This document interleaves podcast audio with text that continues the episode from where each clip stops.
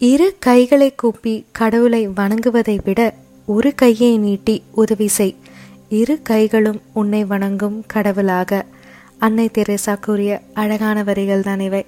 Hi hello எல்லோருக்கும் வணக்கம். Welcome to feel life என்னையோட குட்டி ஸ்டோரிக்குள்ளே போகலாமா ஒரு சின்ன பையன் அவனோட வேலை விஷயமா வேற ஒரு ஊருக்கு போகிறதுக்காக ஒரு ஏர்போர்ட்டுக்கு போனானா அப்போது அந்த பக்கமாக நடந்து போயிட்டே இருக்கும்போது நியூஸ் பேப்பர் வாங்கலான்னு ஒரு கடைக்கு போனாவன் அங்கே போய் அந்த நியூஸ் பேப்பர் கடையில் இருந்த இன்னொரு பையன்கிட்ட அந்த ஹெட்லைன்ஸ் எல்லாம் செக் பண்ணிவிட்டு எனக்கு பேப்பர் கொடுங்க அப்படின்னு கேட்டானான் பேப்பர் கையில் வாங்கிட்டு தான் பர்ஸை பார்க்கும்போது அவன்கிட்ட சேஞ்ச் எதுவுமே இல்லையா உடனே அந்த பையன் சாரிங்க என்கிட்ட சேஞ்ச் இல்லை நீங்கள் வச்சுக்கோங்க அப்படின்னு சொல்லிட்டு பேப்பரை திருப்பி கொடுத்துட்டு திரும்பி நடக்க தொடங்கும் போது அந்த கடையில் இருந்த பையன் இல்லை பரவாயில்ல.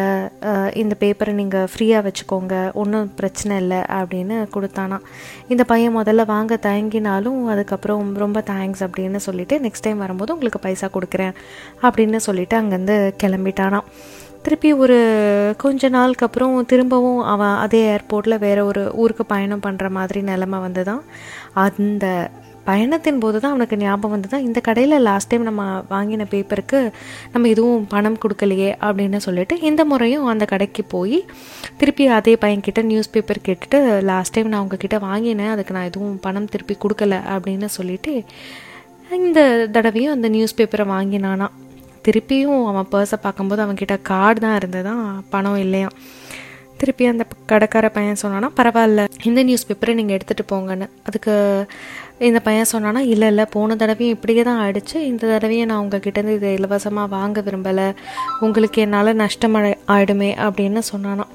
உடனே அந்த பையன் சொன்னானா கடைக்கார பையன் சொன்னானா அப்படியெல்லாம் எதுவுமே ஆகாது.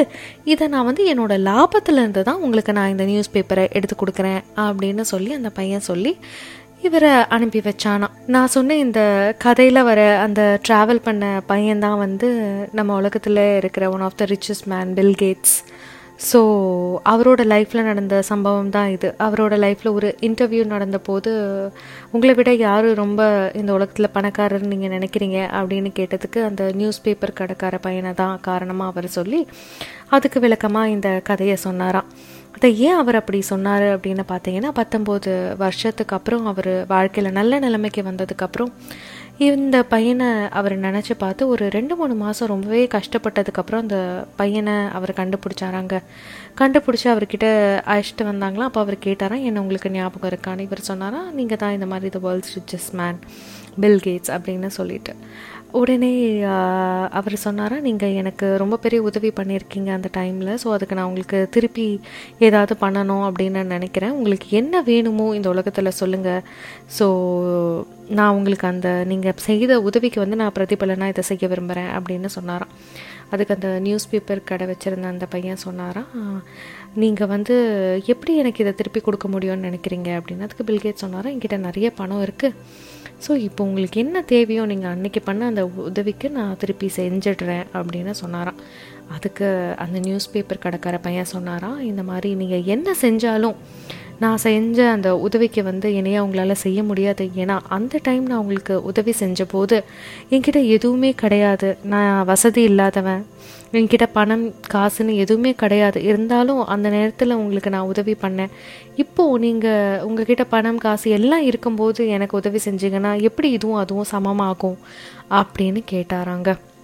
அப்போ தான் பில்கேட்ஸ்க்கு ஒரு விஷயம் புரிஞ்சுதான் நம்மளை விட இவர் தான் ரொம்ப பணக்காரர். ஏன்னா எதுவுமே இல்லை அப்படின்னாலும் மற்றவங்களுக்கு உதவி செய்யணும் அப்படிங்கிற எண்ணம் வந்து அவருக்குள்ளே இருந்திருக்கு. பட் நான் வந்து இன்னொருத்தவங்களுக்கு உதவி செய்யணும்னா இவ்வளோ வருஷம் சம்பாதிச்சதுக்கு அப்புறம் தான் அதை திருப்பியே செய்ய முடியும் அப்படிங்கிற நினைப்போட நான் இருந்தேன். இதற்கு நம்ம ஏதாவது ஒரு உதவி பண்ணணும் அப்படின்னு நினச்சோன்னா நம்ம வந்து பணக்காரங்களாக இருக்கோமா? இல்லைனா ஏழையாக இருக்கோமா? நம்ம கிட்ட பணம் இருக்கா? இல்லையா? அப்படிங்கிறத தாண்டி அந்த மனசு உதவ வேண்டும் அப்படிங்கிற மனசு இருக்கிறவன் தான் பெரிய பணக்காரன் அப்படிங்கிற ஒரு விஷயத்தை தான் வந்து இந்த கதை மூலமாக நம்ம தெரிஞ்சுக்கணும்.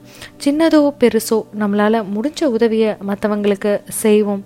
நம்மளால் எவ்வளோ பெரிய விஷயங்களை பண்ண முடியல அப்படின்னாலும் சின்ன சின்ன உதவி சிறு துளி பெருவெல்லம் அப்படின்னு சொல்லுவாங்க. முடிஞ்ச உதவியை மற்றவங்களுக்கு செய்யுங்க. இந்த குட்டி கதை உங்கள் மனசை தொட்டிருக்கோன்னு நான் நம்புகிறேன் மீண்டும் நாளை வேறொரு குட்டி கதையோட உங்கள் மனசை தொடுறதுக்கு நான் வருவேன். இப்படிக்கு நான்